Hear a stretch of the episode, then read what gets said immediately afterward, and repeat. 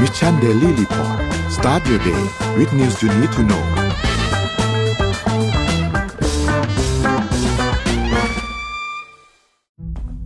ครั้งแรกกับงาน Mission to the Moon Forum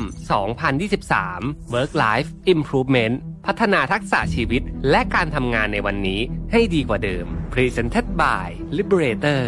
อีเวนท์ที่จะพาทุกคนไปรับแรงบันดาลใจ เรียนรู้ทักษะแห่งการพัฒนาตัวเอง สู่ความสำเร็จในแบบของคุณ พบกับประวิทย์หารอุตสาหะ ธนาเธียรอัจฉริยะ จรีพร จารุกรสกุล สราวุธเฮ้งสวัสดิ์สรกล อดุลยานนท์และ speaker อีกมากมาย ใน 9 session 4 เวิร์กช็อป ที่คัดสรรเนื้อหามาเพื่อคนทำงานโดยเฉพาะ พบกันวันเสาร์ที่ 27 พฤษภาคมนี้ ที่ 3 ย่านมิตรทาวหอ สามารถซื้อบัตรร่วมงานได้แล้ววันนี้ ทางซิปอีเวนต์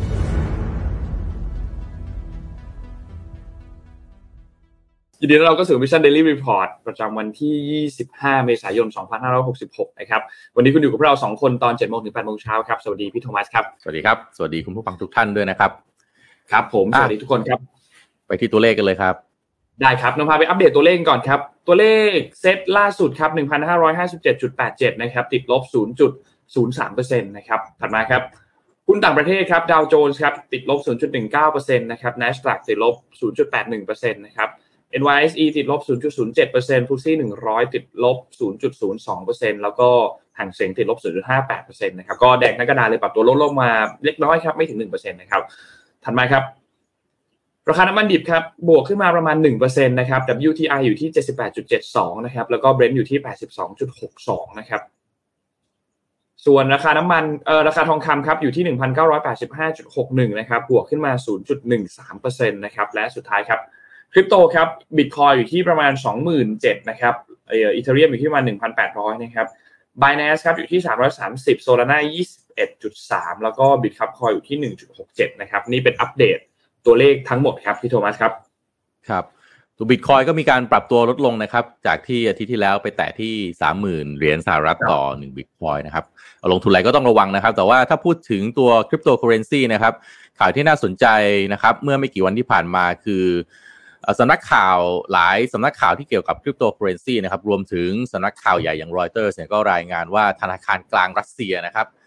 กำลังอยู่ในช่วงที่ชงนะครับ เตรียมที่จะแก้กฎหมายเอาคริปโตเคอเรนซีมาใช้ในการค้าขายระหว่างประเทศนะครับ เพราะว่าโดนคว่ำบาตรจากการชำระเงินระหว่างประเทศที่ใช้มาตรฐานเงินตัวเองเงินดอลลาร์สหรัฐนะครับ ซึ่งสำนักข่าวคริปโตเคอเรนซีหลายสำนักนะครับ ก็รายงานว่าธนาคารแห่งรัสเซียนะครับ ธนาคารรัสเซีย ธนาคารกลางรัสเซียกำลังดำเนินการร่างกฎหมายนะครับ เพื่อที่จะทดลองใช้คริปโตเคอเรนซีนำไปใช้ในข้อตกลงการส่งออกแล้วก็นำเข้าสินค้าระหว่างประเทศนะครับ โดยระบุว่าความเป็นมีความเป็นไปได้นะครับ เพราะว่าที่จะมีการบังคับใช้นะครับ จากที่ตัวเองเนี่ยโดนมาตรการคว่ำบาตรระหว่างประเทศ ที่จะแยกรัสเซียออกจากโครงสร้างพื้นฐานการชำระเงินทั่วโลกที่ขับเคลื่อนด้วยเงินดอลลาร์สหรัฐนะครับ ซึ่งผู้ว่าการธนาคารกลางแห่งรัสเซียก็เปิดเผยนะครับว่าการซื้อขายแล้วก็การชำระเงินด้วยคริปโตเคอเรนซีในรัสเซีย ตอนนี้ยังถูกแบนอยู่แต่รัฐบาลของประเทศกำลังดำเนินการที่ร่างกฎหมาย ที่จะสร้างหน่วยงานระดับชาตินะครับ ที่จะเตรียมบอกออกใบอนุญาต แล้วก็กำกับดูแลแพลตฟอร์มคริปโตเคอเรนซีที่ดำเนินการอยู่ในรัสเซียนะครับ แม้กระทั่งหนังสือพิมพ์ท้องถิ่นนะครับแล้วก็สื่อท้องถิ่นหลายอันนะครับ ก็อ้างถึง สมาชิกคณะกรรมการนโยบายเศรษฐกิจของรัฐรัฐสภารัสเซียที่เปิดเผยว่าจะมีการเสนอกฎหมายภาษีใหม่สำหรับผู้ที่ขุดคริปโตเคอเรนซีนะครับซึ่งเป็นส่วนหนึ่งของการกำกับดูแลกิจการคริปโตเคอเรนซีนะครับโดยผู้ว่าผู้ว่าการธนาคารกลางแห่งรัสเซียเนี่ยก็ได้พูดคุยกับสมาชิกรัฐสภาของพรรคการเมืองหลายพรรคนะครับ ว่าแผนธนาของธนาคารกลางที่จะมีการจัดตั้งองค์กรพิเศษที่เรียกเก็บเงิน จากการขุดขุดคริปโตเคอเรนซีรวมถึง เก็บเงินจากการประมวลผลการชำระเงินสำหรับข้อตกลงการค้าข้ามพรมแดน แต่ว่ายังไม่ชัดเจนว่าองค์กรเหล่านี้จะเป็นองค์กรไหนนะครับ โดยสินทรัพย์ดิจิทัลที่ออกในรัสเซียตามกฎหมายท้องถิ่นที่ตราขึ้นในช่วงปี 2020 เนี่ย ยังสามารถนำมาใช้สำหรับข้อตกลงการค้าขายข้ามพรมแดนดังกล่าวได้ โดยมีโอกาสที่จะใช้เทียบเท่ากับสกุลสกุลเงินอื่น ๆ นะครับ ที่เกิดขึ้นในตอนนี้นะฮะ ด้านอีกด้านหนึ่งก็คือด้าน Coin Telegraph นะครับซึ่งเป็นอีกสื่อด้านคริปโตเคอเรนซีที่ดีที่ค่อนข้างได้รับความนิยมนะครับ อ้างถึง CEO ของ Global Digital Asset and Cryptocurrency Association นะครับได้ส่งหนังสือนะครับถึงธนาคารของรัสเซียนะครับ โดยวิเคราะห์ปรากฏการณ์นี้ว่ารัสเซียจีนแล้วก็ประเทศอื่นๆกำลังตระหนักว่าคริปโตไม่ใช่ผลิตภัณฑ์ทางการเงินใหม่นะครับ แต่เป็นวิวัฒนาการหรือการเปลี่ยนแปลงขั้นพื้นฐาน ในวิธีการแลกเปลี่ยนมูลค่าของบุคคลและก็องค์กรนะครับ การเคลื่อนไหวนี้นะครับอาจจะส่งผลต่อระบบการเงินของโลกนะครับ รวมถึงความเกี่ยวข้องของสหรัฐต่ออนาคตของสินทรัพย์อย่าง digital currency นะครับ แต่ก็น่าสนใจนะครับว่าถ้ารัสเซียจะทำอย่างนั้นจริงเนี่ยสหรัฐอเมริกาจะยอมให้เกิดขึ้นได้หรือเปล่านะครับ เพราะว่า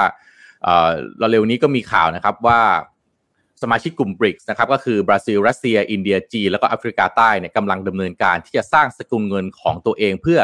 ที่จะเอามาใช้ค้าขายระหว่างประเทศด้วยนะครับ ก็เป็นความเคลื่อนไหวของตลาดเงินของโลกนะครับ ก็คงต้องจับตาดูกันต่อไปนะครับ ว่าสิ่งที่พูดมานี้มันจะมีความเป็นไปได้แค่ไหน เพราะว่าถ้าบอกว่าโอ้โหเอาคริปโตเคอเรนซีมาใช้ในการค้าขายระหว่างประเทศเนี่ย อันนี้ถือเป็นโอ้โหเรื่องใหญ่นะครับนนจำเรื่องของ petrodollar ได้ไหมที่เอา บอกว่าต้องใช้ดอลลาร์สหรัฐเท่านั้นในการซื้อขายน้ำมัน แต่ถ้าต่อไปเนี่ยรัสเซียเอาคริปโตเคอเรนซีมาใช้ในการค้าขายน้ำมันเนี่ยสหรัฐอเมริกาน่าจะยากมาก ๆ ที่จะยอมให้เกิดขึ้นได้นะครับ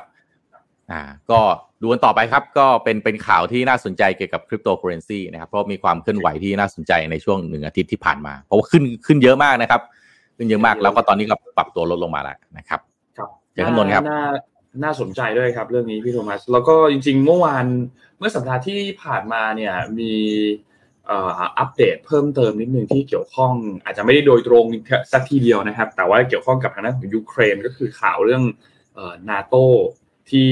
มีการพบกันระหว่างวลาดิเมียร์เซเลนสกี้กับเลขาธิการของนาโตเนี่ยนะครับ แล้วก็เซเลนสกี้เองวันนั้นก็มีการพูดถึงประเด็นเกี่ยวกับว่า ก็มีความพร้อมที่จะเข้าเป็นสมาชิก ใหม่ของทางด้านนาโตด้วยนะครับ แล้วก็บอกว่าประมาณว่าถึงเวลาแล้วที่ยูเครนจะเข้าเป็นสมาชิกใหม่ของทางด้านนาโตเนี่ยนะครับ ซึ่งอันนี้ก็เป็นอีกข่าวหนึ่งที่นนคิดว่าก็น่าสนใจเช่นเดียวกันใน movement สำหรับช่วงเวลาตอนนี้นะครับ ก็คิดว่าอาจจะต้องติดตามกันครับสำหรับสถานการณ์ของรัสเซียยูเครนนะครับ เพราะว่าก็ดูดูจะมีความเข้มข้นมากขึ้นเรื่อยๆ แล้วจากที่ทางด้านของสโตลเทนสโตลเทนเบิร์กที่เป็นคุณสโตลเทนเบิร์กที่เป็นทางด้านของเลขาธิการนาโตเองเนี่ยนะครับ หลังจากที่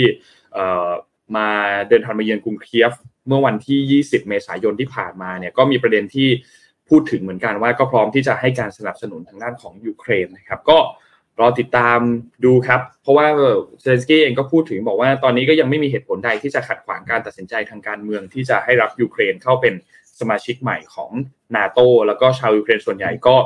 สนับสนุนการตัดสินใจเข้าเป็นสมาชิกใหม่ของนาโตเช่นเดียวกันนะครับ เพราะฉะนั้นอันนี้อาจจะต้อง รอติดตามดูว่าจะ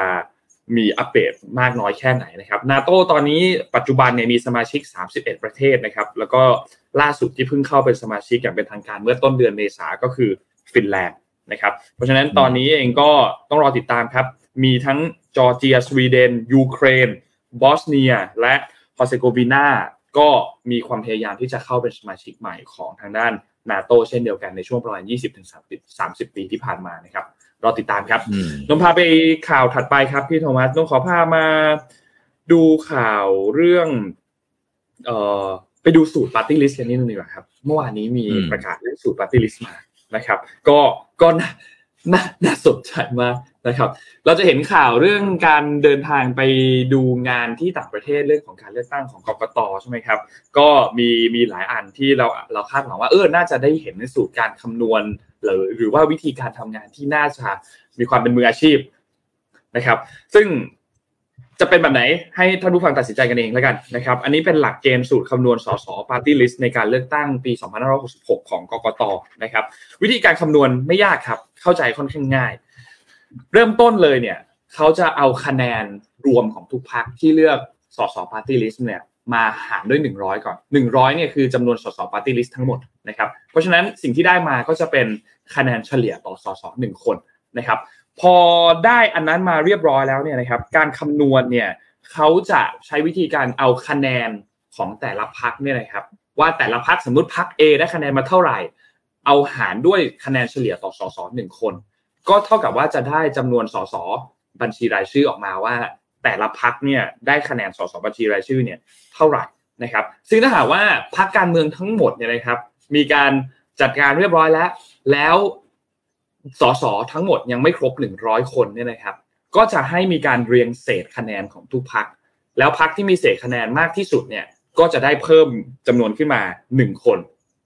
อันนี้ในกรณีที่เศษไม่เท่ากันนะครับ แต่ถ้าเศษมันเท่ากันกกตบอกว่า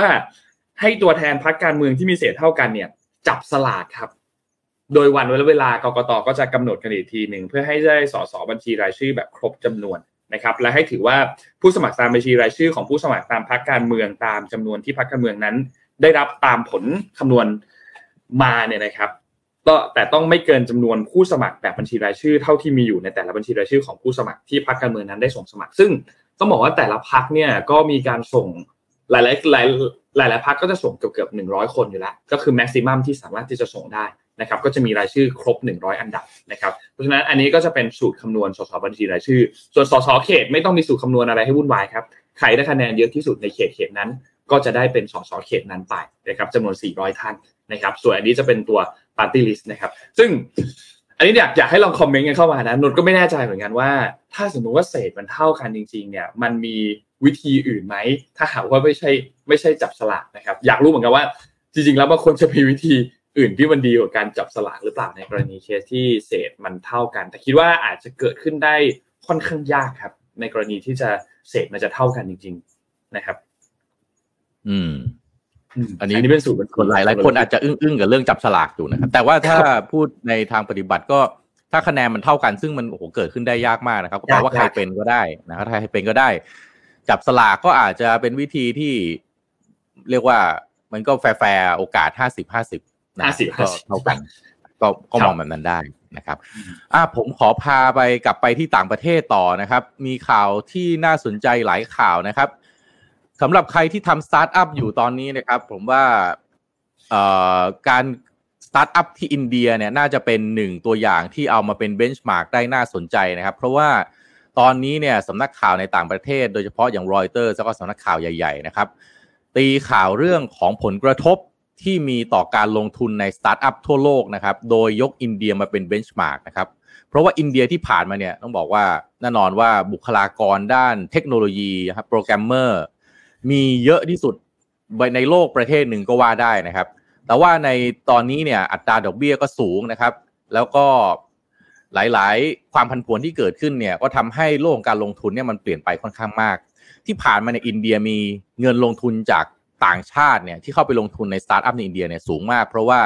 อย่างที่บอกไปนะครับมีทั้งคนเก่งโปรแกรมเมอร์เก่งๆ แล้วก็ตลาดเนี่ยมีขนาดใหญ่มาก เพราะมีประชากรเนี่ย1,400ล้านคนนะครับแต่ว่าตอนนี้ที่สิ่งที่เกิดขึ้นเนี่ยการประเมินมูลค่าต่างๆ ของบริษัทสตาร์ทอัพในอินเดียลดลงอย่างอย่างมากเลยนะครับ แล้วก็มีเสี่ยงมีความเสี่ยงที่จะกระทบไปต่อเนื่องไปถึงการเติบโตทางเศรษฐกิจของอินเดียเลยก็ว่าได้นะครับ อย่างเช่นในรอยเตอร์สำนักข่าวรอยเตอร์นะครับก็รายงานว่าในช่วงไตรมาสหนึ่งของปีนี้นะครับบริษัทสตาร์ทอัพที่อินเดียเนี่ยสามารถระดมทุนได้เพียง 2,000 ล้านเหรียญสหรัฐนะครับซึ่งลดลงถึง 75%ถ้าเทียบกับช่วงเวลาเดียวกันของปีที่แล้วนะครับซึ่งเป็นสถิติการระดมทุน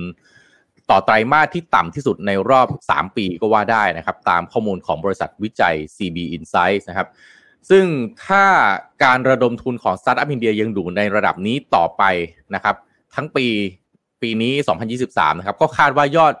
รวมการระดมทุนปีนี้ของสตาร์ทอัพอินเดียจะต่ำกว่า 10,000 ล้านเหรียญสหรัฐ จากสถิถ้าเทียบเทียบกับสถิติสูงสุดที่ 30,000 ล้านเหรียญสหรัฐในปี 2021 นะครับ แล้วก็น้อยกว่ายอดรวมของปี 2022 ที่ทะลุ 20,000 ล้านเหรียญสหรัฐนะครับ ก็น้อยลงไปเนี่ยเรียกว่า 70 60 70เลยก็ว่าได้นะครับ โดยในช่วงหนึ่งไตรมาสแรกของปีนี้เนี่ยมีสตาร์ทอัพในอินเดียแค่ 271 แห่งนะครับที่ระดมทุนได้ เทียบกับปีที่แล้วเนี่ยระดมทุนได้ 561 แห่งก็คือกิจการนั่นแหละนะครับ แล้วก็ด้วยการบริโภคนะครับที่ชะลอตัวจากภาวะเงินเฟ้อนะครับแล้วก็การปรับขึ้นของอัตราดอกเบี้ยที่รวดเร็วมากๆนะครับนำมาโดยธนาคารกลางสหรัฐเนี่ยก็เลยส่งผลให้การลงทุนในสตาร์ทอัพทั่วโลกนี่ไม่สดใสเอาซะเลยนะครับโดยไตรมาสหนึ่งของปีนี้นะครับ สตาร์ทอัพในสหรัฐอเมริการะดมทุนได้เพียง 32,500 ล้านเหรียญสหรัฐ ซึ่งตัวเลขนี้เหมือนจะเยอะนะครับ แต่ว่าลดลงเรียกว่าครึ่งหนึ่งก็ได้นะครับ จากไตรมาสหนึ่งของปีที่แล้วก็คือเทียบกันในช่วงเวลาเดียวกันนะครับระหว่างปีนี้กับปีที่แล้ว แม้กระทั่งในจีนเองนะครับสตาร์ทอัพก็ได้รับเงินทุนลดลงถึง 60%นะครับซึ่งก็มีความเป็นไปได้ว่า แต่ละประเทศก็จะไปในทิศทางเดียวกันแบบนี้นะครับ แต่ว่าสตาร์ทอัพที่อินเดียดูจะมีปัญหามากกว่า เพราะว่าที่ผ่านมาเนี่ยมีเงินทุนจากต่างชาติเข้ามาค่อนข้างมาก เพราะว่านักลงทุนก็มองว่าสตาร์ทอัพในอินเดียมีโอกาสเติบโตสูงนะครับ ด้วยฐานจากประชากรที่มีจำนวนสูงนะครับ แต่ว่าสตาร์ทอัพในอินเดียจำนวนมากเนี่ยยังมีการให้บริการที่จำกัด เพราะฉะนั้น upside นะครับมีโอกาสสูงมากที่จะเติบโตนะครับ แต่ว่าพอเงินทุนที่มันไม่เข้าไปแบบนี้เนี่ยแน่นอนว่าสตาร์ทอัพ ค่อนข้างกระอักแน่นอนนะครับว่าลองไปดูนะครับบริษัทหลายบริษัทอย่างเช่นสตาร์ทอัพในอินเดียอย่าง Byju นะครับมูลค่าเนี่ยได้รับการประเมินลดลงถึง 50%นะครับจาก BlackRock นะครับ BlackRock นี่เป็นบริษัทลงทุนสัญชาติสหรัฐอเมริกาที่ใหญ่น่าจะ top three ของโลกดีไม่ดี top two ด้วยนะครับ มูลค่าเนี่ยประเมินจาก 22,000 ล้านเหรียญสหรัฐนะครับ ล่าสุดเนี่ยระดมทุนถูกกด มูลค่าลดลงเหลือ 11,150 ล้านเหรียญสหรัฐเท่านั้นเองนะครับนี่คือภาพที่ถามว่าน่าสนใจแต่ก็น่าหวั่นเหมือนกันนะครับ เพราะว่าจากที่กระแสของสตาร์ทอัพในช่วง 4-5 ปีที่ผ่านมาที่เป็นความฝันของน้องๆ คนรุ่นใหม่หลายคนนะครับ ที่จะก้าวไปเป็น millionaire billionaire นะครับ แล้วก็ทำธุรกิจในรูปแบบแบบใหม่แต่ว่า ในรูปแบบของสตาร์ทอัพเนี่ยมันจำเป็นที่ต้องมีเงินลงทุนเข้ามาก่อน เพื่อที่จะสร้างโครงสร้างพื้นฐานทางดิจิทัลให้เกิดขึ้นนะครับแล้วก็เอาไป take market share มา แล้วก็จะเป็นตลาดที่ดูจะมีความเป็น winner takes all แต่ว่าถ้าการระดมทุนมันทำได้ยากแบบนี้เนี่ยก็น่าคิดว่าการระดมทุนความร้อนแรงต่างๆ แม้กระทั่งในประเทศไทยเราเองก็ตามเนี่ยครับเราจะเห็นสตาร์ทอัพเติบโตได้อย่างที่ผ่านมาหรือเปล่าที่บอกว่า เราจะต้องนำด้วยดิจิตอลหลาย ๆ ประเทศบอกว่าต้องนำด้วยดิจิตอลนะครับ แต่ตอนนี้เนี่ยสตาร์ทอัพลำบากมาก ๆ จริง ๆ ในทุก ๆ ประเทศเลยครับ ครับของที่ไทยเองช่วงนี้ที่เห็นมีการดีเบตกับขายนโยบายต่าง ๆ ของพรรคการเมืองเพราะว่าเป็นช่วงเลือกตั้งนะครับ ก็มีหลาย ๆ นโยบายที่พูดถึง SME พูดถึงสตาร์ทอัพด้วยเช่นเดียวกันเหมือนกันครับพี่โทมัสหลาย ๆ พรรคก็ก็รอดูครับว่าการสนับสนุนอย่างในไทยจะมีมากน้อยแค่ไหนนะครับเรื่องวันก่อนวันก่อนพี่เอ็มพี่พี่โทมัสวันก่อนนี้ ครับวันก่อนพี่คุยกันในสนทนาหาธรรมนะครับ ว่าคือถ้าอยากจะช่วยเอ่อ SME กับสตาร์ทอัพนะครับ นโยบายอย่างอย่างแรกเลยนะ ไปช่วยเรื่องวางบิลรับเช็คฮะนโยบายเนี้ยคือช่วยไปปรับ แต่ถ้าใครทำธุรกิจอยู่จะเข้าใจอะผมอธิบายเรื่องวางบิลรับเช็ค ผมก็ประหลาดใจเออผมก็เซอร์ไพรส์เหมือนกันว่าอ่าหลาย ๆ ท่านอาจจะ ยังไม่ยังไม่เคยเจอกับสถานการณ์การวางบิลรับเช็คนะผมอธิบายง่ายแบบนี้ว่า เวลาคุณคุณเป็นบริษัทเล็กเนี่ยไปขายของให้บริษัทใหญ่ ซึ่งอันนี้เราอันนี้มันว่ากันไปตามเอ่อเรียกว่าอะไรนะ มาตรฐานที่เกิดขึ้นตอนนี้นะคุณขายคุณขายของให้วันนี้ปั๊บเนี่ยเขาบอกเครดิตสามสิบวันเนี่ยเครดิตสามสิบวันเนี่ยหลายที่ก็จะบอกว่าเดือนส่งของไม่นับ เพราะฉะนั้นสมมติคุณไปขายของเนี่ย คุณส่งของวันที่เจ็ดเดือนมีนาใช่ไหมเครดิตเทอมไม่ได้นับวันที่แปดนะฮะบางบริษัทนะนะครับ แต่ แต่บางที่เขาก็นับวันที่แปดนี้ก็มีนะเขาไปนับเริ่มวันที่สามนับวันที่วันแรกเนี่ยก็คือเดือนที่หนึ่งเดือนอ่าอันนี้เดือนเมษาใช่ไหมขออภัย ก็ไปนับวันที่หนึ่งเดือนพฤษภาคมพอนับวันที่หนึ่งหนึ่งหนึ่งเดือนพฤษภาคมที่ที่จริงที่ถูกเนี่ย คือคุณก็ต้องได้เงินวันที่สามสิบเอ็ดพฤษภาคมใช่ไหมเครดิตสามสิบวันถูกไหมครับแต่ว่าคุณก็ต้องไปวางบินก่อนอีกนะฮะไปวางกว่ากว่าคุณจะเริ่มกว่าจะเริ่มนับวันที่หนึ่งเนี่ยเขาก็ต้องดูว่ารอบของการวางบินเนี่ยอ่าวางบินเฉพาะ สุกสุดท้ายของเดือนอ่าถ้าสุกสุดท้ายของเดือนแปลว่าถ้าเกิดคุณส่งของเนี่ยอ่าในเดือนที่แล้วเนี่ย คุณดันไม่ดันส่งของเลยศุกร์สุดท้ายของเดือนมา ก็ไม่ก็ไม่นับไม่เริ่มเริ่มไปนับอีกทีเดือนต่อไปสามสิบวัน รับเช็คมาเจอเช็คโพสต์ไปอีกสิบห้าวันนั้นรวมๆแล้วเนี่ยไอ้ credit term จากสามสิบวันเนี่ยกลายเป็นหกสิบกว่าวันถึงเก้าสิบวัน คุณคิดดูว่าสมมุติบริษัทคุณขายสองเดือนหนึ่งขายสองล้านบาทเนี่ย คุณต้องมีเงินหมุนเท่าไหร่ก็ต้องมีเงินหมุนประมาณหกล้านบาท เงินมันไปค้างท่ออยู่นะฮะเพราะนั้นถ้าอยากจะช่วย SME กับสตาร์ทอัพเนี่ยช่วยคือช่วยเงินทุนน่ะด้านหนึ่งนะ แต่ช่วย cash flow เนี่ยช่วยได้จำนวนมหาศาลเลยนะฮะเพราะฉะนั้นนโยบายตรงนี้เนี่ยนะสาม SME สามล้านรายนะในประเทศไทยนะก็มีจำนวนมากที่ไม่ได้ค้าขายแบบเงินสด คือไม่ได้ตั้งหน้าร้านทำร้านอาหารอันนี้รับเป็นเงินสดถูกไหมเออแต่ว่า SME ที่ขายของขายเป็นขายเชื่อ อ่าอันเนี้ย ช่วยได้จำนวนมากเลยนะฮะก็ยังไม่เห็นนโยบายของของที่ไหนในเรื่องของวางบินรับเช็คนะนะฮะ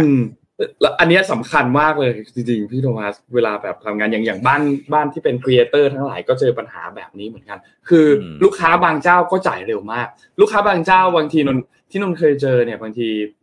คุยงานกันเสร็จละเซ็นใบเสนอราคาเรียบร้อยแล้วเริ่มต้นทำงานมี draft ที่หนึ่งมา โอนเงินแล้วครับ งานยังไม่ร้อนบางทีก็โอนเงินแล้ว บางเจ้าก็จะอันนี้ดีไงอันนี้ในเคสที่ดีไงใช่อันนี้ในเคสที่ดี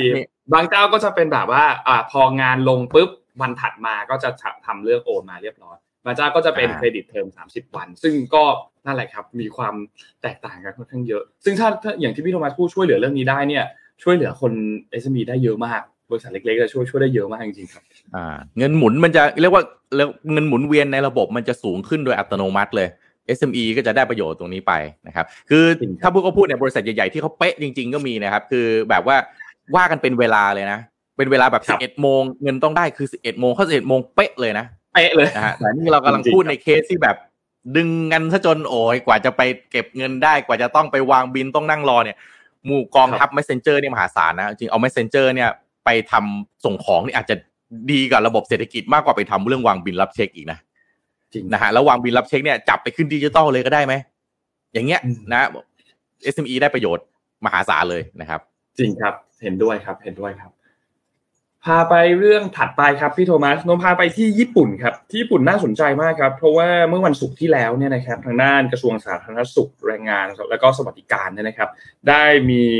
การประกาศนะครับ ว่าทางด้านกรรมการเภสัชของกระทรวงสาธารณสุขเนี่ย มีคำสั่งอนุมัติให้มีการใช้งานใช้งานยาตัวหนึ่งครับ ยาตัวนี้เนี่ยชื่อมิฟิโกแพคครับ ซึ่งยาเนี้ยเป็นยาทำแท้งครับ ผลิตโดยไลฟาร์มาซึ่งเป็นบริษัทเภสัชกรรมของอังกฤษนี่นะครับ ซึ่งอันนี้น่าสนใจมาก เพราะว่าทางด้านคณะกรรมการของกระทรวงสาธารณสุขญี่ปุ่นเนี่ยนะครับ อนุมัติให้สตรีเนี่ยสามารถที่จะ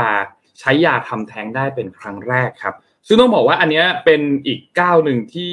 น่าสนใจมากครับ ไม่ว่าจะเป็นเรื่องของการยกระดับในเรื่องสิทธิ์ด้านการเจริญพันธุ์ในญี่ปุ่นนะครับ เพราะว่าต้องบอกว่าในหลาย ๆ ประเทศกับยาตัวนี้เนี่ยมีการใช้งานมา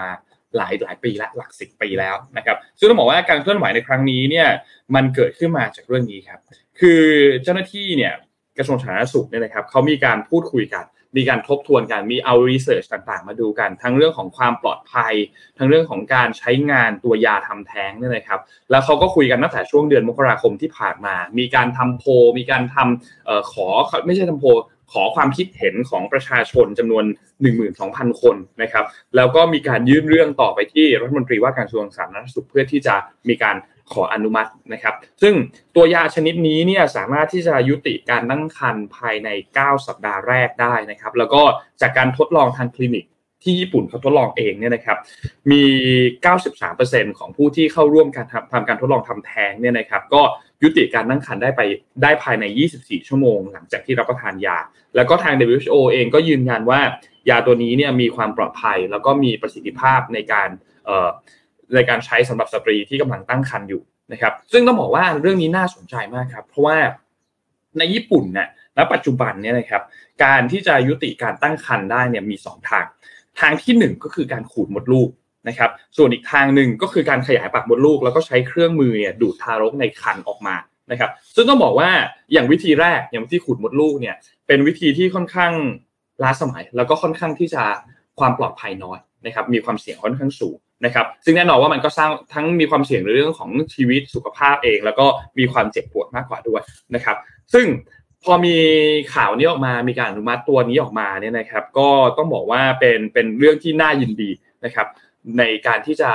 เรื่องความปลอดภัยสูงขึ้นด้วยนะครับ แล้วก็วิธีการทางเลือกต่างๆ เรื่องสิทธิ์ต่างๆ ก็ดีมากขึ้นยิ่งด้วย ต้องบอกว่า ในช่วงหลายปีที่ผ่านมาเนี่ยเขาก็มีการผลักดันเรื่องนี้กันค่อนข้างมาก ในการที่จะให้รัฐบาลอนุมัติการใช้ยาตัวนี้เนี่ยนะครับแล้วก็หลายประเทศเองก็มีการเปิดกว้างเรื่องนี้มาพอสมควรแล้วนะครับ แต่ก็ต้องบอกว่าอันนี้เนี่ย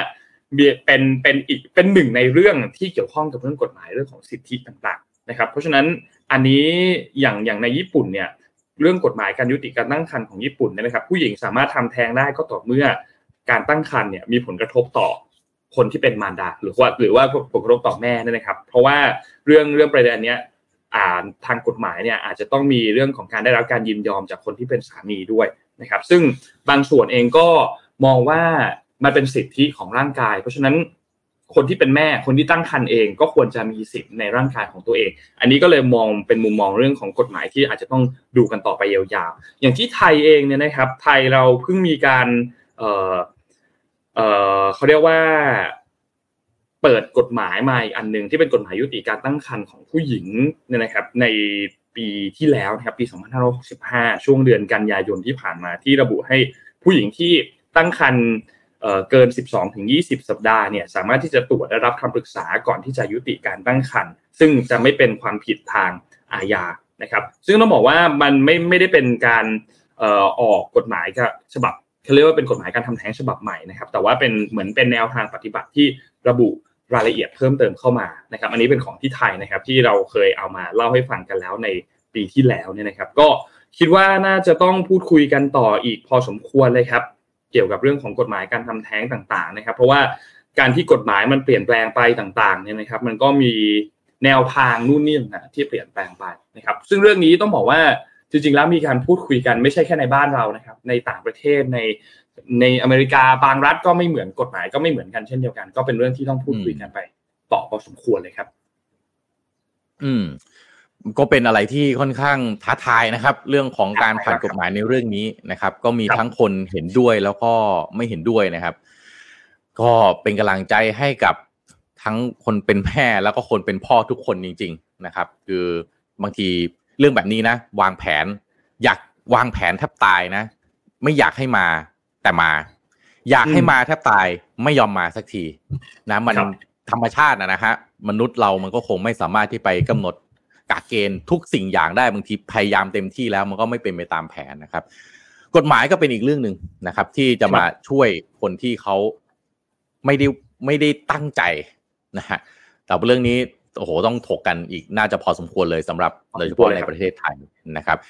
ไปด้านหนึ่งเรื่องของโลกเราเนี่ยแหละนะครับ แต่ว่านนช่วงนี้เป็นไงฮะ ออกไปเดินกลางแจ้ง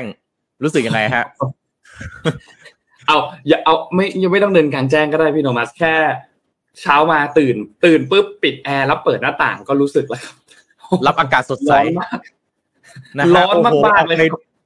เดินนี่ยังกันอยู่ในเตาปิ้งย่างหรือเปล่านะฮะ แล้วก็ในอาทิตย์ที่แล้วเนี่ย มีสถิติสูงสุดใช่ไหมว่าประเทศไทยเนี่ยอากาศ ผมจำไม่ได้จังหวัดอะไรนะฮะคุณผู้ฟังช่วยทักทายเข้ามาทีอากาศทะลุ 45 องศา เป็นครั้งแรกในประวัติศาสตร์ชาติไทยอะ45 องศานะ คือ 45 องศาเนี่ย ถ้าเป็นน้ำอุ่นเนี่ยเปิด นี่เอามือไปโดนนี่มีสะดุ้งนะฮะนี่แต่นี่เป็นอากาศนะ คือเจอกันจริง ๆ นะครับ แต่ว่าอีกข่าวที่น่าสนใจที่มันเกี่ยวกับเรื่องของภาวะโลกร้อนเนี่ยนะครับสำนักข่าวต่างประเทศรายงานนะฮะหลายสำนักเลยบอกว่านักวิทยาศาสตร์ด้านสภาพอากาศนะครับ forecast คาดว่านะฮะอุณหภูมิเฉลี่ยของโลกร้อนโลกของเราเนี่ยนะครับน่าจะร้อนทำลายเป็นสถิติสูงสุดใหม่ ไม่ปี2516นี้ ก็ปี2517นี้ครับ แปลว่าที่เธอเนี่ยนะฮะยังไม่ใช่สถิติสูงสุดนะฮะนนท์ฮะ ยังถือว่าธรรมดาเพราะฉะนั้นมีสูงกว่านี้นะครับ โดยสารข่าวต่างประเทศเนี่ยอย่างรอยเตอร์สก็รายงานว่า อุณหภูมิเฉลี่ยของโลกนะครับ นักวิทยาศาสตร์ด้านสภาพอากาศเนี่ยบอกว่า โลกเราเนี่ยจะร้อนทำสถิติสูงสุด เนื่องจากว่ามีการเปลี่ยนแปลงสภาพภูมิอากาศ แล้วก็การกลับมาของปรากฏการณ์เอลนิโยครับ ที่คาดว่าจะมากรุนแรงมากกว่า ที่ผ่านมาอีกนะครับ ซึ่งแบบจำลองสภาพภูมิอากาศเนี่ยแสดงให้เห็นว่าหลังจากที่เกิดปรากฏการณ์ลานิญาในมหาสมุทรแปซิฟิกเป็นเวลา 3 ปีนะครับ ซึ่งโดยปกติทั่วไปแล้วเนี่ยอุณหภูมิโลกจะลดต่ำลงเล็กน้อยนะครับ ในปลายปีนี้เนี่ยโลกจะประสบกับปรากฏการณ์เอลนิโยครับซึ่งกลับกันคือเป็นปรากฏการณ์ที่จะมาคู่กับการทำให้อุณหภูมิของโลกเนี่ยสูงขึ้นเอลนิโยเนี่ยมักจะเกี่ยวข้องกับอุณหภูมิที่สูงทำลายสถิติโลกนะครับ ซึ่งเป็นที่ทราบกันว่ามันน่าจะเกิดขึ้น ในปีนี้หรือไม่ก็ปีหน้า ปีนี้คือปลายปีนะครับ แล้วก็ปีหน้าคือ2017นะครับแต่ว่ามีโอกาสที่จะเกิดขึ้นสูงมากมากกว่าที่จะไม่เกิดนะครับ โดยเขาบอกนักวิทยาศาสตร์เนี่ยบอกว่าแบบจำลองภูมิอากาศเนี่ยบ่งชี้ว่าการกลับสู่สภาวะเอลนิโยเนี่ยจะอยู่ในช่วงปลายฤดูร้อนของเขตบอเรลเขตบอเรลคือตอนเหนือของทวีปต่างๆ ในเขตลัติจูด 45-67 องศาเหนือนะครับ ซึ่งก็มีความเป็นไปได้ที่จะปราเกิดปรากฏการณ์นี้เนี่ยในช่วงปลายปีนะครับ ณตอนนี้เนี่ยสถิติปีที่โลกร้อนที่สุดคือปี 2016 นะครับ ซึ่งเกิดขึ้นพร้อมกับการเกิดปรากฏการณ์เอลนิโยที่รุนแรงนะครับ อย่างไรก็ตามเนี่ยการเปลี่ยนแปลงสภาพภูมิอากาศเนี่ยจะกระตุ้นให้อุณหภูมิสูงขึ้นอย่างมากนะครับ โดยในช่วง 8 ปีล่าสุดเนี่ยเป็น 8 ปีที่โลกร้อนที่สุดในประวัติศาสตร์นะครับสะท้อนถึงแนวโน้มของภาวะโลกร้อนระยะยาวที่ได้รับแรงหนุนจากการปล่อยก๊าซเรือนกระจกนะฮะ ด้านเอลนิโยเนี่ยจะพัฒนาความรุนแรงขึ้นนะครับ ก็มีโอกาสที่ปี 66 จะเป็นปีที่ร้อนกว่าปี 59 ที่เป็นสถิติโลกครับนนครับ ครับ ไม่รู้จะรู้สึกยังไงดีเลยนะ ซึ่งในรายงานล่าสุดเนี่ยออกมาบอกว่าทวีปยุโรปนะฮะประสบกับฤดูร้อนที่ร้อนสุดเป็นประวัติการนะครับ ในปีที่แล้ว 2016 65 นะครับ แต่ว่าปี 66 เนี่ยจะร้อนทำลายสถิติเข้าไปอีก นะครับแล้วก็ศูนย์ Copernicus Climate Change Service ของสหภาพยุโรปเนี่ยก็ยังบอกอีกว่าอุณหภูมิโลกโดยเฉลี่ยตอนนี้เนี่ยสูงกว่าในยุคก่อนอุตสาหกรรมถึง 1.2 องศาเซลเซียสแล้วนะครับ แล้วก็ถึงแม้ว่าผู้ปล่อยก๊าซเรือนกระจกรายใหญ่ของโลกส่วนใหญ่จะให้คำมั่นว่าจะลดการปล่อยก๊าซสุทธิให้เหลือศูนย์นะครับในอีกไม่กี่ปีข้างหน้าก็คือ 2030 เนี่ย แต่ว่าปีที่แล้วเนี่ยการปล่อยก๊าซคาร์บอนไดออกไซด์ทั่วโลกยังเพิ่มขึ้นอย่างต่อเนื่องนะครับ ยังเพิ่มขึ้นนะครับ เพราะฉะนั้นคำมั่นสัญญาที่บอกว่าจะลดลงให้ได้ แล้วก็เป็น carbon neutral ในปี 2030 เนี่ย แต่ว่า 2023 ตอนนี้ยังสูงกว่า 2022 อยู่เลยนะฮะหมายถึงไอตัวก๊าซคาร์บอนที่ปล่อยออกมาเนี่ย ก็ไม่แน่ใจว่าคำมั่นสัญญาที่บอกว่าจะลดลงเนี่ย มันจะลดลงได้ตามแผนหรือเปล่านะครับ แต่ที่แน่ ๆ ครับ การลดอะไรนะคาร์บอนเป็น long term plan นะฮะแต่ขอโทษนะฮะ อากาศร้อนนี่ short term นะฮะ super short term ด้วยนะครับ เดี๋ยวคุณเจอปีไม่ปลายปีนี้ก็ต้นปีหน้าเลยฮะเตรียมตัวเลยครับ ปีนี้ร้อนแล้วใช่ไหมฮะ ยังไม่ที่สุดครับ ปีหน้าร้อนกว่าร้อนได้อีก โอ้โหร้อนได้อีกใช่ไหมครับ นี่พี่นวัสร้อนนนนี่นเพิ่งเห็นข่าว เอ่อที่เป็นข้อมูลจากสถาบันวิจัยดาราศาสตร์แห่งชาติเขาบอกว่า วันที่ 27 เมษาที่จะถึงนี้เนี่ยนะครับ อีก 2 วัน วันที่ 27 คือวันวันพฤหัสเนี่ยนะครับ จะเป็นวันที่พระอาทิตย์เนี่ยตั้งฉากตรงกันกับกรุงเทพมหานครครับ นั่นหมายความว่าการการที่มันตั้งฉากตรงกันเนี่ยมันมันจะไม่มีเงาครับ คือมันก็จะยิ่งร้อนขึ้นไปอีกในวันที่ 27 เมษายนเพราะนั้นกรุงเทพ 27 นี้ก็ ก็เตรียมตัวนะครับ ก็ก็อาจจะมีความเป็นไปได้ที่เราอาจจะสัมผัสอากาศที่ร้อนยิ่งขึ้นไปอีกนะครับ แล้วก็อีกอันหนึ่งที่ที่นนนนนเพิ่งเพิ่งแบบสงสัยแล้วก็เลยไปแบบ search ข้อมูลดูครับพี่โทมัสคือ เอ๊ะทำไมช่วงนี้มันมันร้อนมาก พอเราเปิดอุณหภูมิดูบางทีมันอยู่ประมาณสักสามสิบห้าเอ้แต่บางทีเราก็รู้สึกมันร้อนกว่านั้น ก็ไปดูในในแอปพลิเคชันแบบ weather พวกแบบแอปพลิเคชันบอกสภาพอากาศเนี่ยนะครับเขาก็จะมีช่องหนึ่งที่เขียนว่าแบบ feels like ว่า อุณหภูมิเนี้ยแต่ว่าคุณรู้สึกเนี่ยมันความรู้สึกจริงๆของคุณเนี่ยมันอยู่ที่ประมาณเท่าไหร่ใช่ไหมบางทีอุณหภูมิอาจจะ 30 แต่ feels like อาจจะสูงกว่านั้นที่ประมาณ 35 ซึ่งพวกนี้จริงๆมันมีหลายปัจจัยครับ ไม่ว่าจะเป็นพวกแบบเรื่องลมด้วย อีกอันนึงที่มีผลมากๆเลยคือเรื่องของค่าความชื้นครับพวกค่าไอ้ค่าความชื้นอย่างเนี้ยในบ้านเราเนี่ยต้องบอกว่าความชื้นมันค่อนข้างสูง นะครับสูงในที่นี้คืออย่างหน้าร้อนเนี่ยนะครับความชื้นอาจจะไปอยู่ประมาณสักเจ็ดสิบปลายๆหรือไปแตะที่ประมาณเก้าสิบเลยก็ได้ การที่ความชื้นมันสูงสูงแบบนี้เนี่ยตัวเลขนี้มันมันเป็นตัวเลขที่บอกว่า เป็นอัตราส่วนของน้ำที่ที่อยู่ในอากาศต่อปริมาณของน้ำที่อยู่ในอากาศอิ่มตัว ซึ่งอธิบายง่าย ๆ ก็คือ ถ้าสมมุติว่าตัวเลขมันมันสูงมากๆเนี่ยมันหมายความว่าโอกาสที่น้ำจะไปจะระเหยออกไปจากร่างกายเราเนี่ยมันจะยิ่งยากขึ้นอืม นั่นหมายความว่าปกติเวลาเราร้อนเราเหงื่อออกใช่ไหมครับ พอเหงื่อออกปุ๊บมันก็จะระบายความร้อนจากร่างกายของเราไป แต่การที่ค่าความชื้นมันสูงสูงมากๆ เนี่ย มันทำให้ร่างกายของเราเนี่ยมันระบายความร้อนออกไปได้ยากขึ้น เพราะฉะนั้นหน้าร้อนบ้านเราเมื่อเทียบกับหน้าร้อนที่ต่างประเทศอย่างที่ยุโรปที่ความชื้นเขาอาจจะไม่ได้สูงเท่าบ้านเราเนี่ยนะครับ มันก็เลยรู้สึกที่พอให้พอเขาร้อนเหงื่อออกปุ๊บแป๊บๆมันก็แห้งแล้วแต่ของเราพอร้อนเหงื่อออกปุ๊บมันจะรู้สึกเหนื่อยหนักมันจะรู้สึกแบบเหนียวเหนียวตัว อันนี้มันก็เลยเป็นเหตุผลอีกผลหนึ่งทำให้พอบ้านเราเนี่ยอากาศมันอาจจะ 30 แต่พอความรู้สึกเรื่องบวกกับความชื้นที่มันค่อนข้างสูงในอากาศเนี่ย มันก็จะทำให้เรารู้สึกร้อนมากขึ้นไปอีกนะครับเพราะว่าร่างกายเรามันไม่สามารถที่จะเขาเรียกว่าระบายความร้อนออกไปได้ยากขึ้นนะครับเพราะฉะนั้นก็ลองเข้าไปดูครับคุณบางทีนะนั่งทำงานอยู่ในห้องแอร์นะ ยังรู้สึกว่าโหแอร์ร้อนเลยเนี่ยลองคิดถึงแบบไรเดอร์นะฮะตำรวจจราจร นะครับคนที่ทำงานกลางแจ้งเนี่ยโอ้โห เดินออกไปเนี่ยนะฮะคือถ้ามี feels like นะ feels like เตาหมูปิ้งอะนะฮะคือไม่ต้องมาพูดถึงอุณหภูมิแล้วนะจำลองสถานการณ์เลยดีกว่าว่า feels like เตาหมูปิ้ง ดูข่าวไหมเขาแบบว่าเอากุ้งวางไว้ข้างนอกแล้วกุ้งสุกได้อะผมว่าอากาศตอนเนี้ยทอดไข่ได้เลยนะนะเพราะฉะนั้นเป็นกำลังใจให้คนที่ทำงานคนทำงานกลางแจ้งนี่ผมว่าตอนนี้ที่สุดจริง รวมถึงนะ ผู้สมัครสอสอตอนนี้เดินกันใช่ไหมฮะ ทุกเขตทั่วประเทศเนี่ยหลายร้อยคนเนี่ย ดูแลตัวเองดีๆกันนิดนึงนะครับ เพราะว่าอากาศร้อนนี่เดี๋ยวมันเป็นลมเป็นแรงเป็นลมแดดเป็นอะไรขึ้นมาได้เนี่ย เรามีเราก็เห็นอยู่ข่าวเรื่องฮีสโตรกนะครับ ต้องดูแลตัวเองตัวเองดีดีจริง ๆ อากาศร้อนขนาดนี้ ผมว่ามันมันร้อนเกินเกินผิดปกติอย่างอย่างมากเลยอะนะฮะครับ นั่นแหละครับ ก็ระมัดระวังด้วยครับ เป็นไปได้ก็ก็อยู่ในร่มกันครับ อย่าอย่าออกไปยืนกลางแดดกันกิจกรรมกลางแจ้ง จริงๆก็ยังทำได้แหละ แต่ว่าถ้าเป็นช่วงตอนแบบบ่ายๆช่วงที่แดดมันแรงๆจริงๆก็ระมัดระวังกันนิดนึงครับ อาจจะเลี่ยงไปทำช่วงเช้าแทน หรือถ้าจะออกไปวิ่งออกไปอะไร ก็อาจจะเป็นช่วงเย็นแทนที่มันเริ่มที่จะร้อนน้อยลงแล้วพระอาทิตย์ไม่ได้อยู่บนหัวเราแล้วนะครับเพราะว่าไม่งั้นไม่ไหวครับ ร้อนไม่พอนะฮะมีมีฝุ่นอีกนะอย่าลืมฝุ่นด้วยนะฮะฝุ่นนี่ไม่ฉกฝุ่นอีกครับ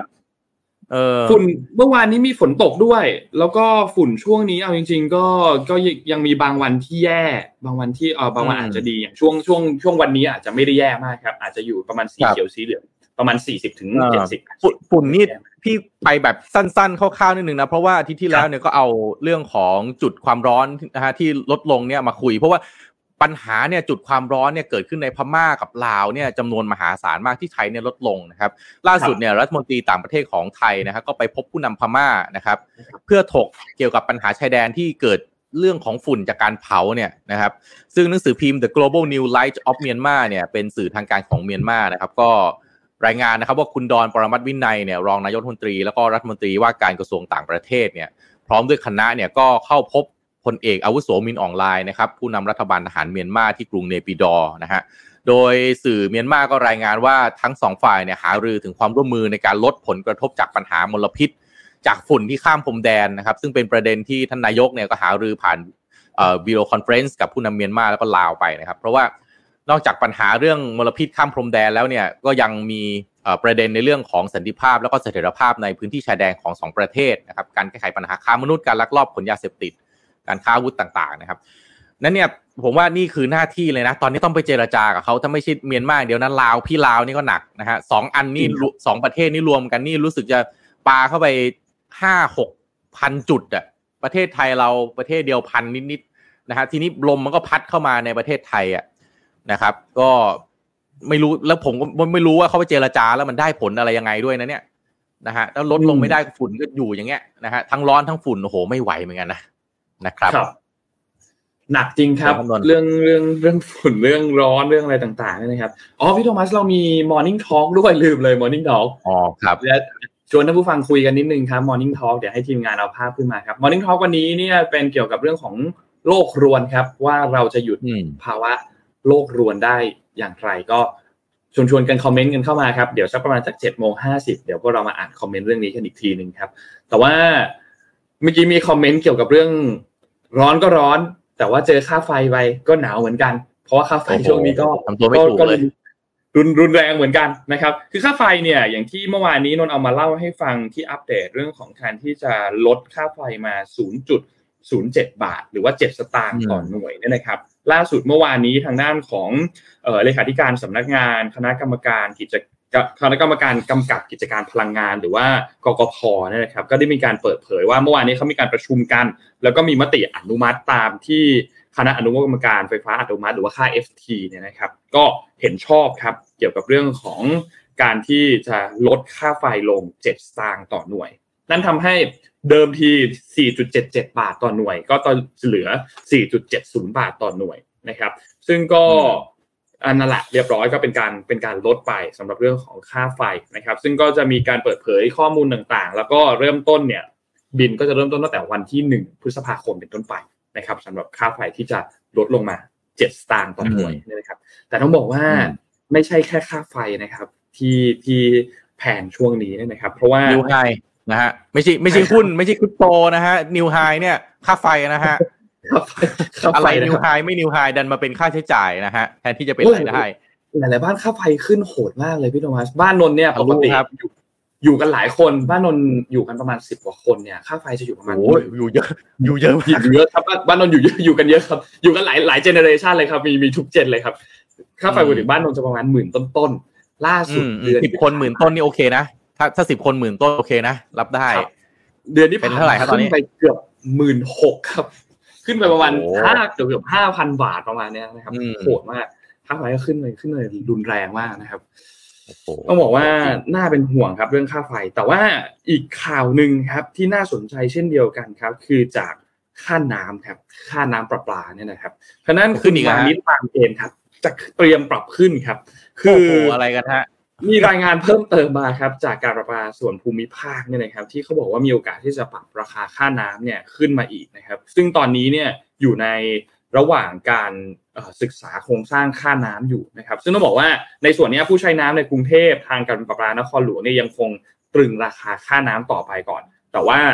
มีการศึกษาว่าอาจจะปรับเพิ่มเติมขึ้นมา คุณมานิตปานเอมเนี่ยนะครับ ที่เป็นผู้ว่าการการประปานครหลวงหรือว่ากปนเนี่ยนะครับ ก็ได้มีการเปิดเผยว่าตอนเนี้ย ทางกปนเนี่ยได้รับผลกระทบค่อนข้างเยอะจากการที่ต้นทุนการผลิตน้ำประปาเนี่ยมันเพิ่มสูงขึ้นทำให้ค่าใช้จ่ายเองมันก็สูงขึ้นด้วยนะครับมีหลายหลายอย่างมากครับมีทั้งภาษีที่ดินและสิ่งปลูกสร้างนะครับที่รัฐบาลเนี่ยเรียกเก็บมานะครับซึ่งทางด้านกปนเนี่ยเขาต้องเสีย 150 ล้านบาทต่อปี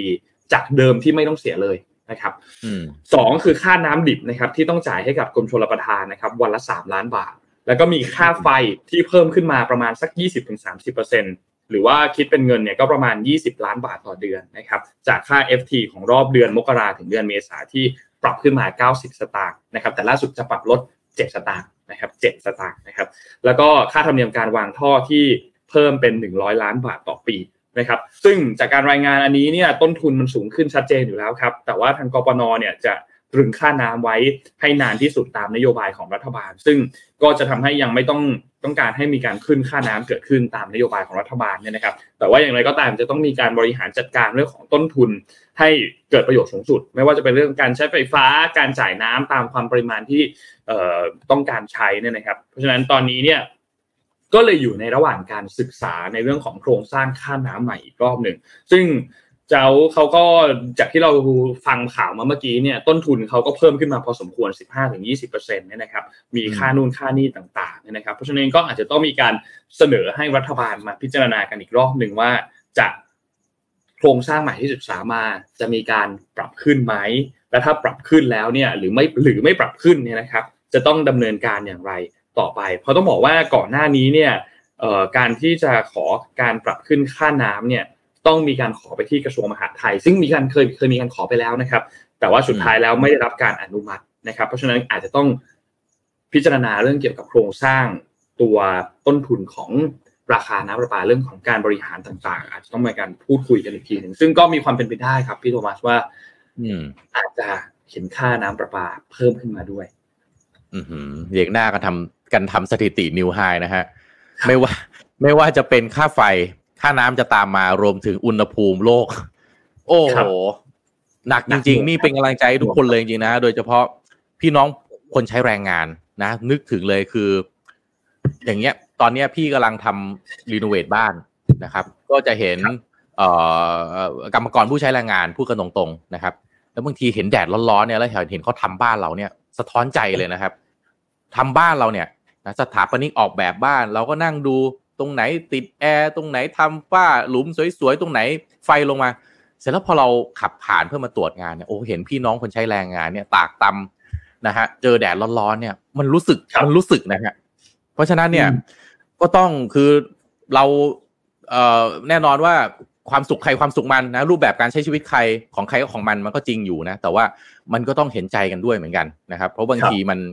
ไอการปรับเปลี่ยนแบบปัจจุบันทันด่วนเนี่ยบางคนก็เตรียมตัวตัวเองไม่ทันจริงๆนะค่าไฟเพิ่มขึ้นเนี่ย บางคนเนี่ยนะฮะคือแต่ละวันเนี่ยค่าใช้จ่ายมันพอดีอะนะครับพอมีค่าใช้จ่ายอะไรที่มันอยู่ดีๆเพิ่มขึ้นเข้ามาเนี่ย ชักหน้าไม่ถึงหลังก็ต้องจำนำบ้างอะก็ต้องขายทรัพย์สินบ้างล่ะ หรืออะไรอย่างเงี้ยนะครับครับโอ้โห นึกถึงแล้วมันมันเป็นเรื่องที่น่าน่าน่ายังไงอะน่าน่ากังวลเหมือนกันนะครับ กับ ภาวะในสังคมที่เกิดขึ้นในตอนนี้นะฮะจริงคเอาผมพาไปต่างประเทศแล้วกันนะครับ ถ้าดูในประเทศเราแล้วก็นี่มันสิ่งที่เกิดขึ้นมันเป็นอย่างนี้นะครับ แต่ว่าถึงแม้ว่าจะ New High หลายๆอย่างนะครับบริอีกมันก็มีบริษัทหนึ่งนะฮะก็สร้าง New High ให้กับตัวเองเหมือนกันนะครับ LVMH นะครับสำหรับใครที่เป็นแฟนของหลุยส์วิตตองนะครับแบรนด์เนมต่างๆเนี่ยนะครับ LVMH เนี่ยขึ้นแท่นเป็นบริษัทที่มีมูลค่าทะลุ 5 แสนล้านเหรียญบริษัทแรกของยุโรปนะครับ ซึ่งสำนักข่าวบลูมเบิร์กก็รายงานว่าบริษัทแฟชั่นหรูอย่าง LVMH Group นะครับมีมูลค่ามีมูลค่าบริษัทเกิน 5 แสนล้านเหรียญสหรัฐแล้ว ถือเป็นบริษัทแรกในภาคพื้นที่ยุโรปนะครับที่มีมูลค่าสูงขนาดนี้ หลังจากที่ยอดขายที่เกิดขึ้นที่จีนแผ่นดินใหญ่เนี่ยดันมูลค่าบริษัทพุ่งขึ้นในช่วงไตรมาสแรกของปีนี้นะครับ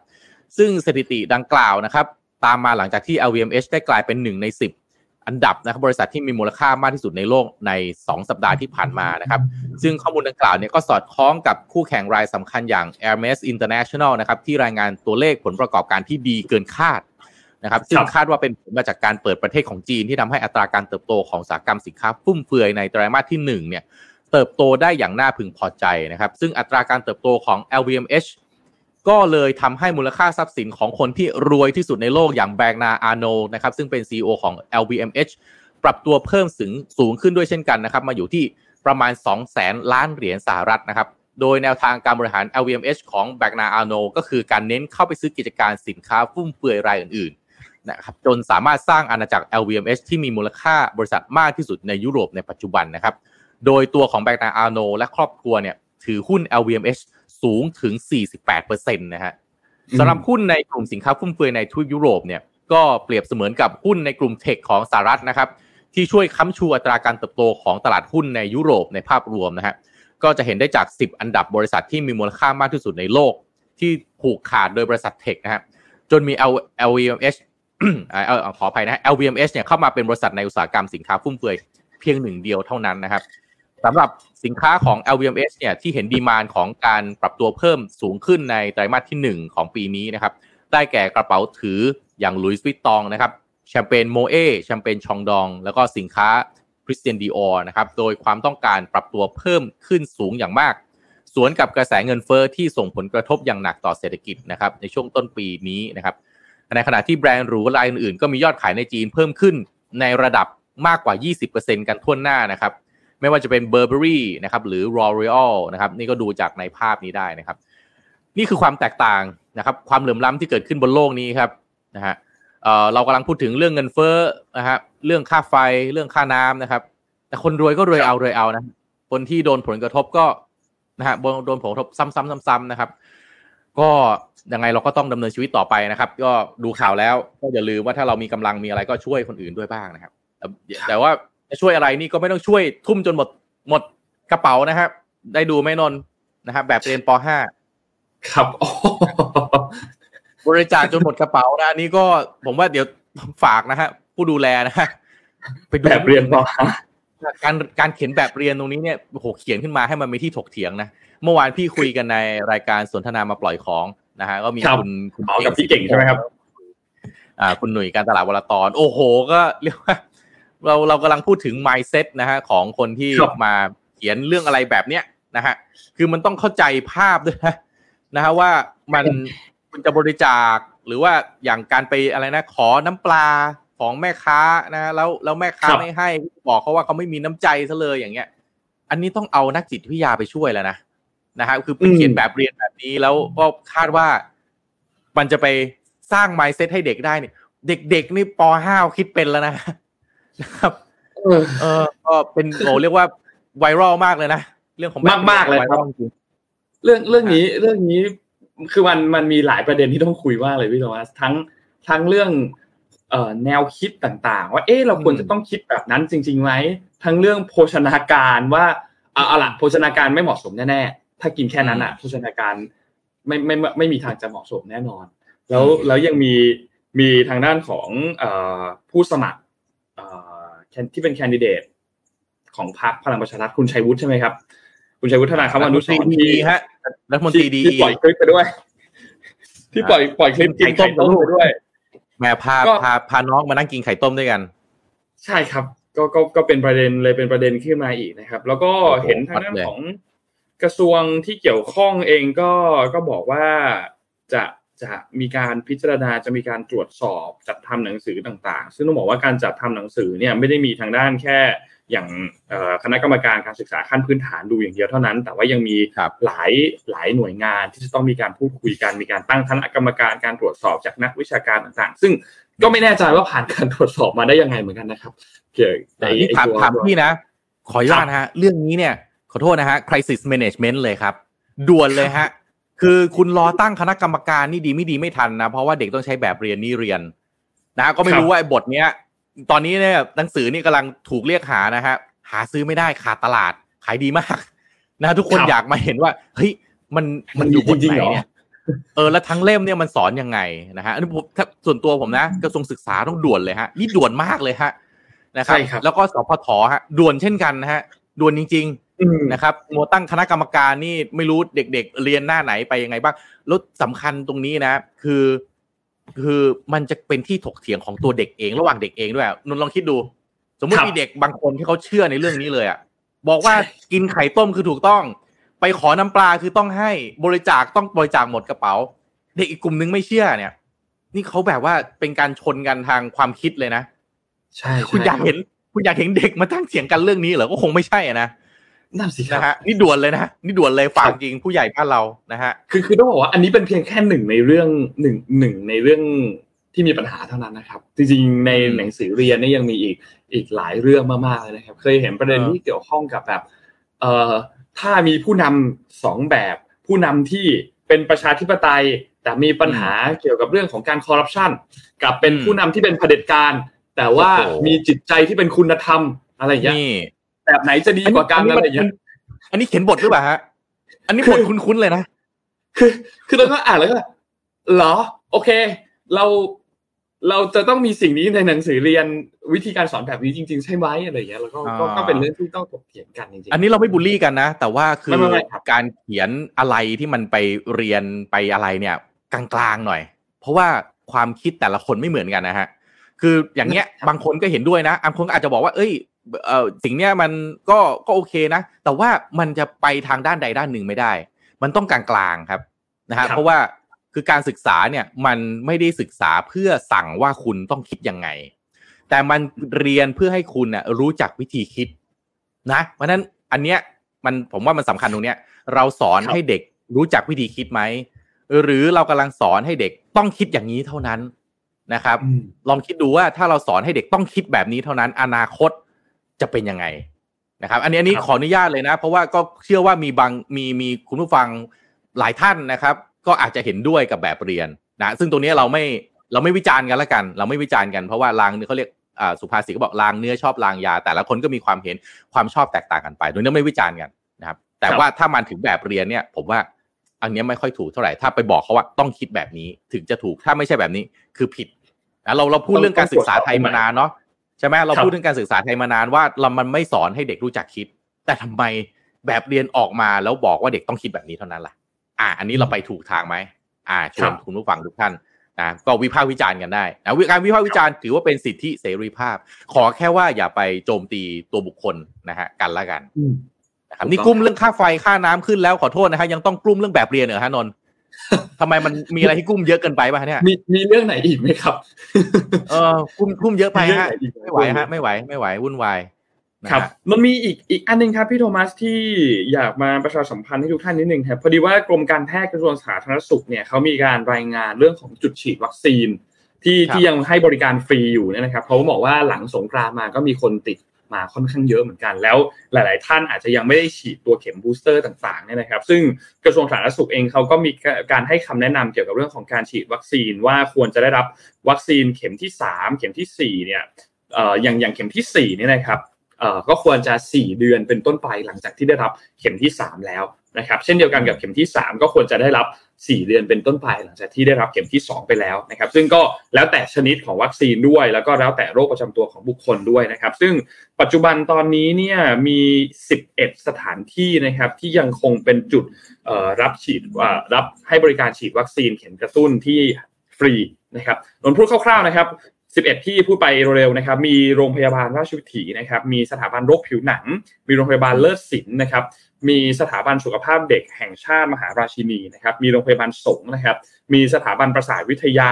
มีโรงพยาบาลนพรัตน์ราชธานีนะครับมีสถาบันโรคทรวงอกนะครับมีสถาบันมะเร็งแห่งชาติ มีสถาบันสิรินทรเพื่อการฟื้นฟู และสุดท้ายคือสถาบันบำบัดรักษาและฟื้นฟูผู้ติดยาเสพติดแห่งชาติบรมราชชนนีนะครับก็เป็น 11 สถานที่ที่สามารถที่จะเข้าไปรับวัคซีนตัวเข็มกระตุ้นได้นะครับ ทุกที่เมื่อกี้ที่พูดมา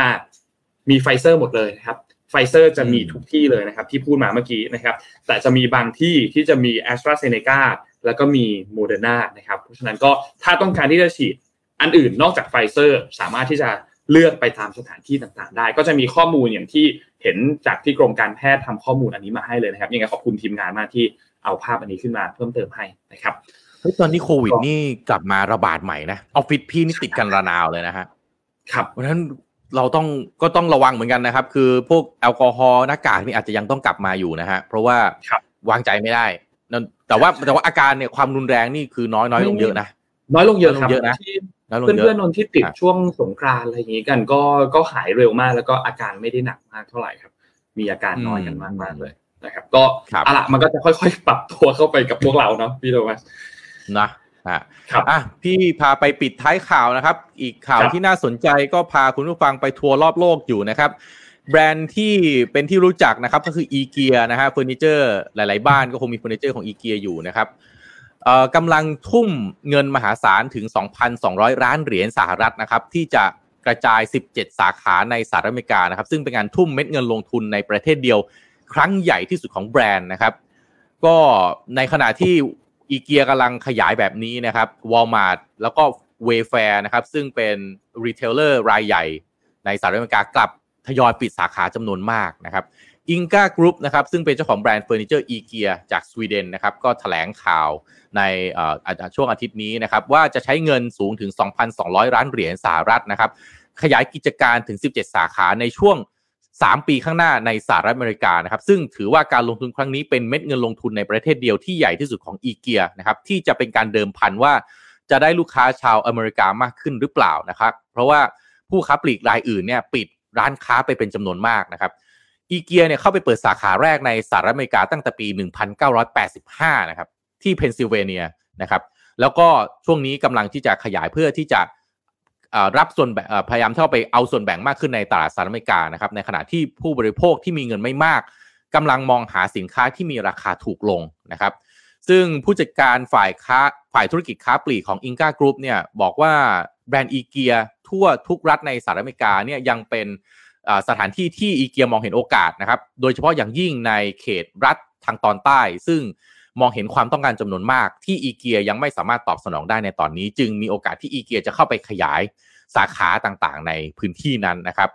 ก็วางแผนที่จะเปิดอีเกียสาใหม่เนี่ยขนาดใหญ่ใน 8 แห่งแล้วก็ขนาดเล็กอีก 9 แห่งนะครับ รวมถึงยกระดับสาขาที่มีอยู่เดิมในสหรัฐอเมริกา ซึ่งเป็นตลาดที่ใหญ่เป็นอันดับ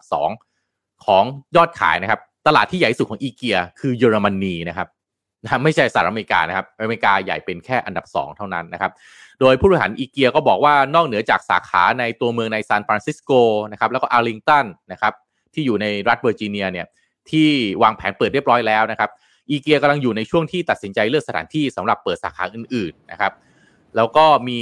เปิด Plan and Order Point นะครับซึ่งจะเรียกว่าเป็นร้านค้าขนาดเล็กนะครับอีก 9 แห่งนะครับ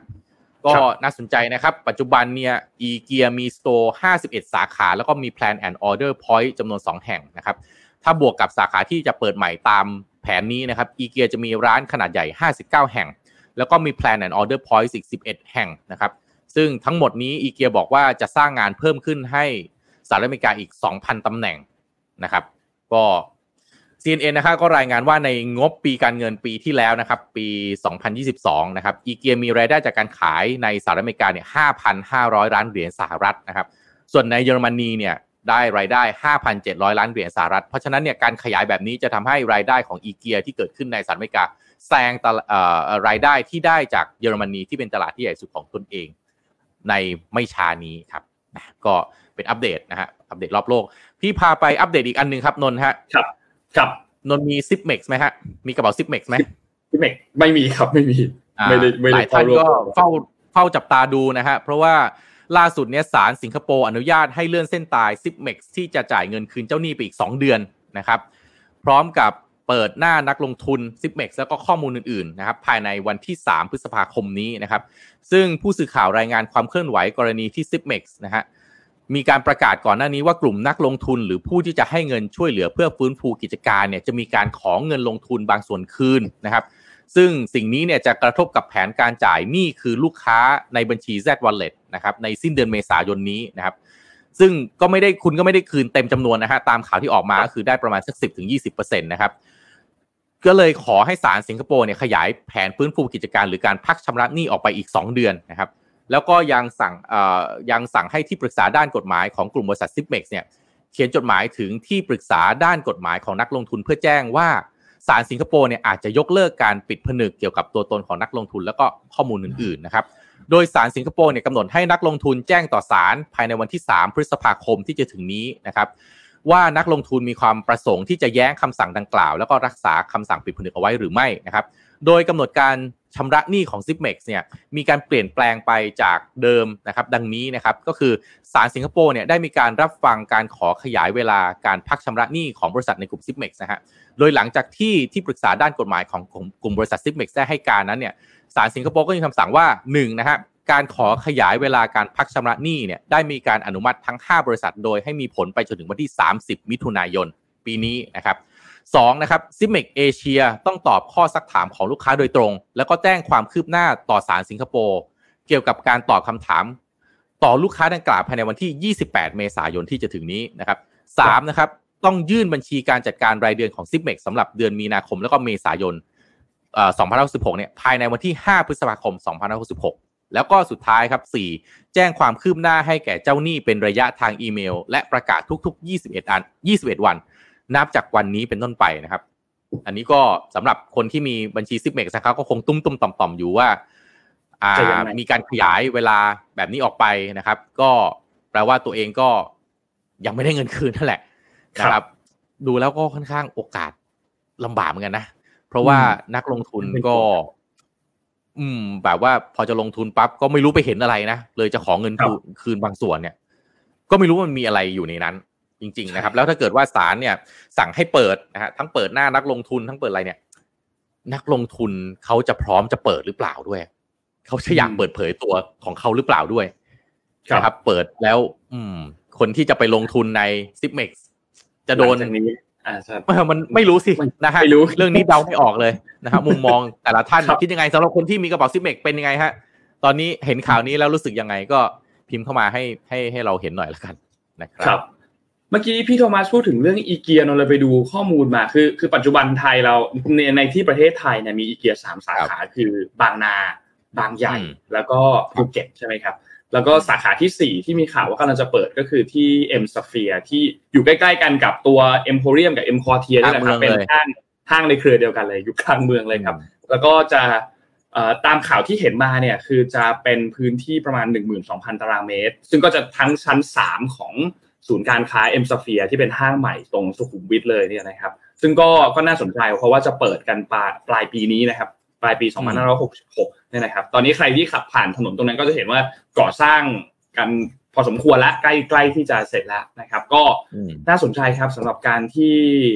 คือแน่นอนว่า store เขามันจะเล็กลงเนาะพี่โทมัสมันจะครับไม่ได้ใหญ่เท่ากับที่บางใหญ่ไม่ได้ใหญ่เท่ากับที่อืมบางนาหรือว่าที่ภูเก็ตแน่นอน แต่ว่าอาจจะเข้าใกล้ลูกค้าที่เป็นคนเมืองมากขึ้นอืม ซึ่งก็